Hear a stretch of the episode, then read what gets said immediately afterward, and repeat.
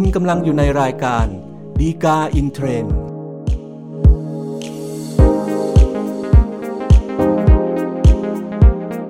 สวัสดีครับ ท่านผู้ชมท่านผู้ฟังทุกท่านนะครับ พบกันอีกครั้งกับรายการฎีกาอินเทรนด์รายการที่นำสาระดีๆ ที่น่าสนใจจากคำพิพากษาศาลฎีกา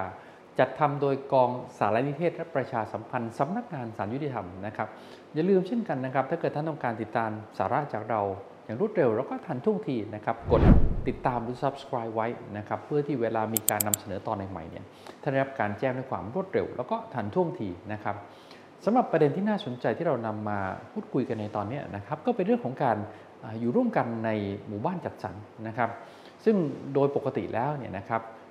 การที่อยู่เป็นชุมชนเนี่ยก็ต้องมีหลักเกณฑ์มีกฎระเบียบพอสมควรถูกไหมครับ เพราะไม่ฉะนั้นเนี่ยอาจจะทำให้การอยู่อาศัยในชุมชนแห่งนั้นเนี่ย มันเป็นไปด้วยความไม่เป็นระเบียบเรียบร้อย แล้วก็ขอให้เกิดปัญหานะครับเพียงแต่ว่าบางครั้งเนี่ยเวลาที่เราไปซื้อบ้าน หรือที่ดินในหมู่บ้านจัดสรรในโครงการพวกนี้นะครับเราก็จะนึกว่าพอเราเป็นเจ้าของแล้วเนี่ยเราก็สามารถที่จะทำอะไรก็ได้นะครับในส่วนที่เกี่ยวกับทรัพย์สินของเราแล้วก็บริเวณรอบๆบ้านของเรานะครับ ซึ่งบางครั้งเนี่ยมันก็อาจจะก่อให้เกิดปัญหากับสมาชิกคนอื่นในหมู่บ้านด้วยเช่นกันนะครับ ซึ่งปัญหาที่เราจะนำมาพูดคุยกันเป็นพิเศษในตอนนี้นะครับก็จะเป็นเรื่องกรณีที่ว่ากรณีที่นิติบุคคล หมู่บ้านจัดสรรนะครับนำกลวยแล้วก็หมุดไปวางนะครับไม่ให้จอดรถบริเวณบนถนนในหมู่บ้านนะครับจะถือว่าเป็นกรณีที่นิติบุคคลหมู่บ้านจัดสรรนั้นเนี่ยมีอำนาจทำได้หรือไม่เพียงใดนะครับสำหรับประเด็นที่เกิดขึ้นนะครับ ก็สมมุติว่าเรื่องราวนะครับก็มีในเสือนะครับ ก็ไปซื้อบ้านอยู่ในหมู่บ้านจัดสรรแห่งหนึ่งนะครับ ซึ่งหมู่บ้านจัดสรรแห่งนี้นะครับก็มีนิติบุคคลหมู่บ้านจัดสรรเนี่ยเป็นคนที่คอยดูแลบริหารจัดการบรรดาสารณูปโภคต่างๆ ที่อยู่ในหมู่บ้านจัดสรรนะครับ ในเสือเนี่ยพอไปซื้อบ้านในหมู่บ้านจัดสรรแห่งนี้แล้วเนี่ยนะครับก็มีการดัดแปลงทำให้ตัวบ้านของตัวเองเนี่ยเป็นสถานที่ใช้ประกอบธุรกิจของบริษัทตัวเองด้วยนะครับ ซึ่งผลที่เกิดขึ้นก็คือว่า อใช้ในการประกอบธุรกิจถูกไหมฮะในส่วนตรงนี้เนี่ยก็ต้องมีพนักงานมีคนมาติดต่อนะครับ ก็ก่อให้เกิดปัญหาเรื่องรถขึ้นมานะครับเพราะว่ารถเนี่ยปรากฏว่าโดยปกติทั่วไปแล้วเนี่ยก็ปรากฏว่ารถที่มาจอดเนี่ยในบ้านของนายเสือเนี่ยรวมๆแล้ว 8 คันด้วยกันนะครับ ก็อาจจะจอดในบ้านเนี่ย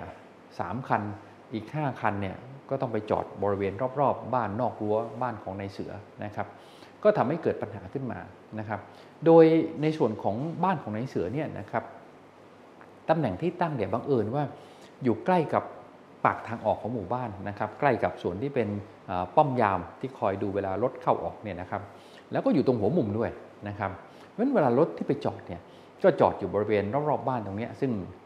อยู่ในบริเวณรอบหัวมุมบ้านเนี่ยนะครับ แล้วก็ใกล้ ป้อมยามที่ว่า แล้วก็อยู่บนถนนเมนถนนสายหลักในหมู่บ้านด้วยนะครับ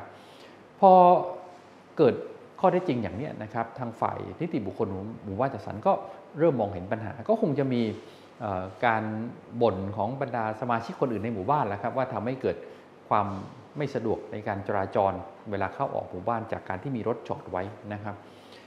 นิติบุคคลหมู่บ้านจัดสรรแห่งนี้ก็เลยมีการเรียกประชุมใหญ่ของสมาชิกในหมู่บ้านนะครับ ผลของ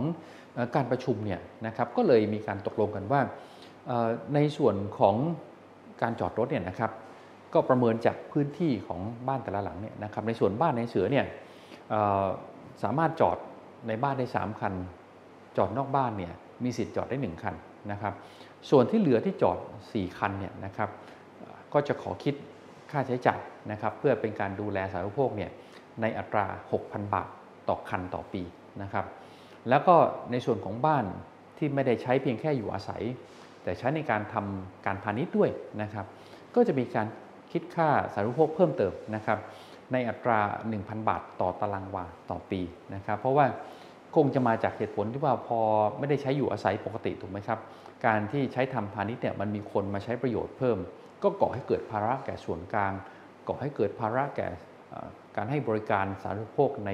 หมู่บ้านนะครับเพราะฉะนั้นก็ควรจะต้องจ่าย เงินค่าส่วนกลางเนี่ยเพิ่มขึ้นนะครับ ก็แน่นอนละครับ เวลาที่เกิดเหตุการณ์พวกนี้ขึ้นมาเนี่ยผมเชื่อว่าหลายท่านเนี่ยก็คงอาจจะเคย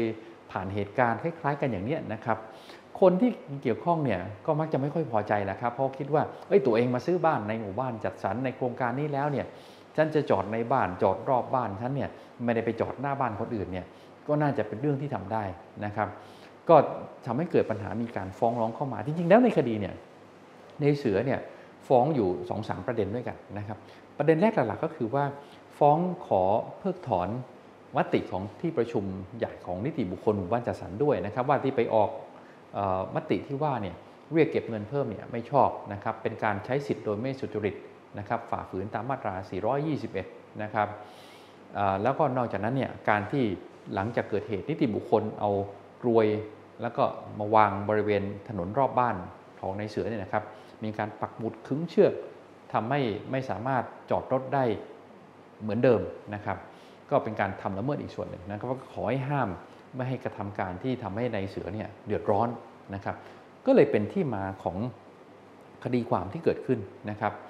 เอาในส่วนประเด็นแรกก่อนนะครับ ในเรื่องเรื่องของการฟ้องขอให้เพิกถอนมติของที่ประชุมนะครับ ก็ปรากฏว่าในประเด็นนี้ ตามข้อบังคับของนิติบุคคลหมู่บ้านจัดสรรเนี่ยกำหนดไว้นะครับว่าการที่จะเพิกถอนมติเนี่ยต้องกระทำภายใน 30 วันนับแต่มีการลงมติ แต่ว่าบังเอิญว่าเรื่องนี้นะครับนายเสือเนี่ยมามาฟ้องขอให้เพิกถอนมติเมื่อเกินระยะเวลาดังกล่าวแล้วนะครับ เพียงแต่นายเสือก็มาบิดอ้างนะครับว่าเอ้ยเรื่องนี้มันเป็นเรื่องของการฟ้องในมูลละเมิดตามมาตรา 421 นะครับ เพราะถือเป็นการที่นิติบุคคลหมู่บ้านจัดสรรเนี่ยใช้สิทธิ์ของตัวเอง ในการลงมติถูกไหมครับซึ่งเป็นสิทธิ์ที่จะทำได้ แต่เป็นการใช้สิทธิ์ที่มีแต่จะก่อให้เกิดความเดือดร้อนกับบุคคลอื่นเพราะฉะนั้นละเมิดตามมาตรา 421 ซึ่งอายุความตามมาตรา 421 เนี่ยมัน 1 ปีถูกไหมฮะแต่ว่าในเรื่องนี้ก็คงพอจะบอกได้ว่าไอ้ระยะเวลาในการเพิกถอนมติที่ประชุมตรงนี้มันเป็นเรื่องที่มีการกำหนดหลักเกณฑ์เรื่องระยะเวลาไว้โดยเฉพาะแล้วนะครับคงจะไม่สามารถเอาหลักการทั่วไปใน ประมวลกฎหมายแพ่งและพาณิชย์เรื่องละเมิดเนี่ยมาบังคับใช้ได้ เพราะฉะนั้นเมื่อในเสือมาฟ้องขอให้เพิกถอนเกินระยะเวลาที่กำหนดไว้เนี่ยนะครับก็คงไม่สามารถที่จะขอเพิกถอนมติของที่ประชุมนิติบุคคลหมู่บ้านจัดสรรแห่งนี้ได้นะครับ ก็คงเหลือประเด็นที่สำคัญนะครับ เรื่องของการที่นิติบุคคลหมู่บ้านจัดสรรเนี่ยเอากลวยมาวางนะครับบริเวณถนนสายหลัก ซึ่งอยู่ใกล้กับบริเวณบ้านของนายเสือนะครับแล้วก็มีการปักหมุด มีการขึงเชือก พื่อไม่ให้มีการจอดรถในบริเวณตรงหัวมุมใกล้กับป้อมยามบนถนนสายเมนสายหลักที่ว่านะครับ ก็เป็นปัญหาที่สำคัญอีกเรื่องหนึ่งนะครับ ซึ่งในเรื่องนี้ข้อโต้แย้งของฝ่ายในเสือนะครับ ก็คงจะเกิดจากการที่ตามพระราชบัญญัติการจัดสรรที่ดินนะครับ พศ 2543 นะครับ ในมาตรา 43 เนี่ยกำหนดไว้นะครับว่าที่ดินที่เป็นสาธารณโภค ส่วนกลางนะครับ ซึ่งก็รวมถึงถนนด้วยเนี่ยนะครับ ให้ถือว่าตกอยู่ในภาระจำยอม เพื่อประโยชน์ของที่ดินที่จัดสรรนะครับ แล้วก็ให้เป็นหน้าที่ของผู้จัดสรรที่ดินเนี่ยที่ต้องบำรุงรักษาสาธารณูปโภคนะครับ ให้คงอยู่ในสภาพที่ตามที่จัดทำขึ้นนะครับ ให้สามารถใช้การได้ดีต่อไป แล้วก็จะต้องไม่กระทำการที่เป็นเหตุให้ภาระจำยอมเนี่ยลดลงนะครับ หรือว่าเสื่อมความสะดวกที่จะใช้นะครับ อันนี้ก็คือหลักเกณฑ์ที่มาตรา 43กำหนดไว้ ซึ่งเป็นที่มาของข้อโต้แย้งของนายเสือแล้วครับว่า การที่เอากลวยแล้วก็ปักหมุดขึงเชือกที่ว่าบริเวณรอบๆข้างบ้านเนี่ยมันทำให้ภาระจำยอมเนี่ยเหนือบริเวณถนนตรงนี้นะครับมันลดไปแล้วก็เสื่อมความสะดวกที่จะใช้นะครับอันนี้ในส่วนของการดูแลแล้วก็บริหารจัดการสาธารณูปโภคตรงนี้นะครับอย่างที่เราคุยกันก็คือว่า การที่มันอยู่ร่วมกันในชุมชนในสังคมตรงนี้คงต้องมีผู้ดูแลมีหลักเกณฑ์มีกฎระเบียบต่างๆนะครับ ซึ่งตามมาตรา 44 ของพรบการจัดสรรที่ดินนะครับ ก็กำหนดไว้นะครับว่าในเรื่องของการบริหารจัดการถนน ซึ่งถือเป็นสาธารณูปโภคอันหนึ่งนะครับ ก็ให้เป็นหน้าที่ของนิติบุคคลหมู่บ้านจัดสรรนะครับตอนนี้มีการจัดตั้งนิติบุคคลหมู่บ้านจัดสรรขึ้นมาแล้วนะครับ ในการที่มีหน้าที่ดูแลรักษาถนนตรงนี้นะครับ นอกจากนั้นนะครับในส่วนของอำนาจหน้าที่ของนิติบุคคลหมู่บ้านจัดสรรเนี่ยในมาตรา 48 อนุมาตรา 1 กับอนุมาตรา 2 ก็กำหนดไว้เพิ่มเติมนะครับว่าเอาละเมื่อมีการจัดตั้งนิติบุคคลหมู่บ้านจัดสรรแล้วเนี่ยอำนาจหน้าที่ของนิติบุคคลหมู่บ้านจัดสรรเนี่ยจะมีอะไรบ้างนะครับ ซึ่งก็มีหลายข้อนะครับ แต่ข้อที่สำคัญ 2 ข้อที่ว่าเนี่ยนะครับโดยสรุปนะครับก็คือว่าให้นิติบุคคลหมู่บ้านจัดสรรเนี่ยมีหน้าที่ ในการกำหนดระเบียบเกี่ยวกับการใช้ประโยชน์สาธารณูปโภคนะครับ แล้วก็การจัดการจราจรภายในที่ดินที่จัดสรรนะครับ เพราะฉะนั้นในการดำเนินการตรงนี้ที่มีการเอากลวยไปตั้ง แล้วก็ปักหมุดขึงเชือกที่ว่านะครับ มันก็เป็นการดำเนินการตามอำนาจหน้าที่ที่นิติบุคคลหมู่บ้านจัดสรรมีอยู่ละตามที่กำหนดไว้ในมาตรา 48 นะครับ แต่ปัญหาต่อไปคือว่าไอ้ลักษณะอย่างนี้นะครับ มันไปฝ่าฝืนมาตรา 43 หรือเปล่านะครับ ที่กำหนดให้สารณโภคส่วนกลางในโครงการเนี่ยนะครับตกอยู่ในภาระจำยอม แล้วก็จะไปทำให้ไอ้ภาระจำยอมที่ว่าเนี่ยมันลดไปหรือว่าเสื่อมความสะดวกที่ใช้หรือไม่นะครับ คราวนี้ก็คงพอจะบอกได้นะครับว่า ภาระจำยอมที่ว่าเนี่ย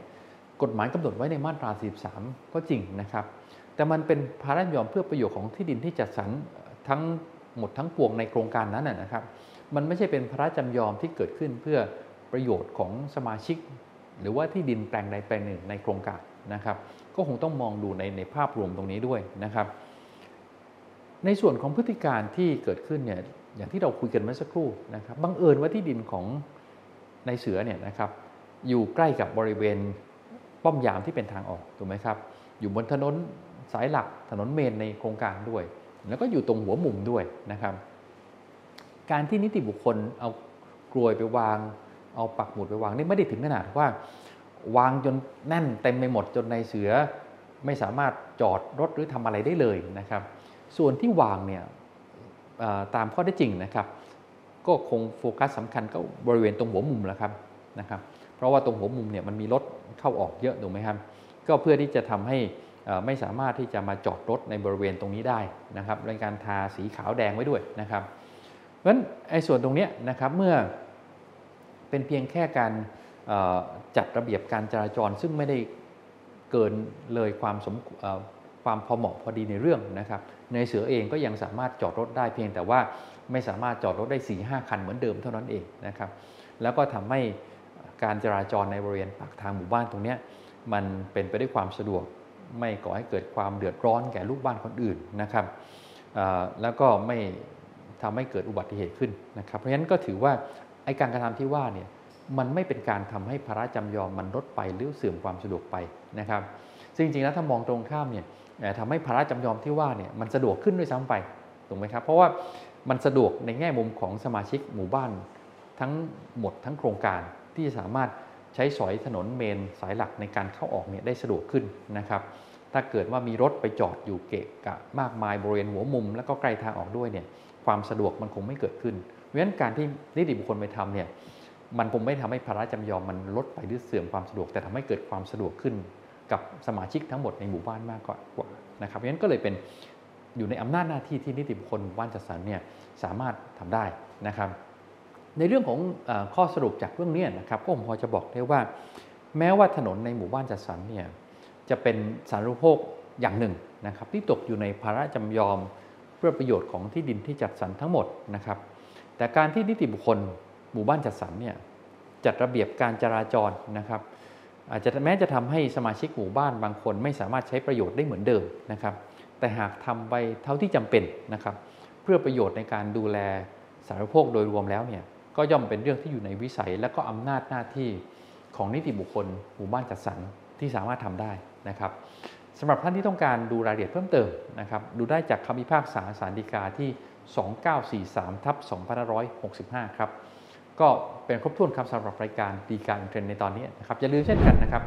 อย่าลืมกดติดตามหรือ subscribe ไว้นะครับ และพบกันใหม่ในตอนหน้าครับ สวัสดีครับ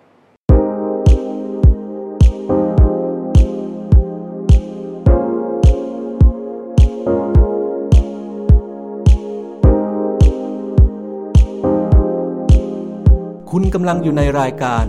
ดีกาอินเทรนด์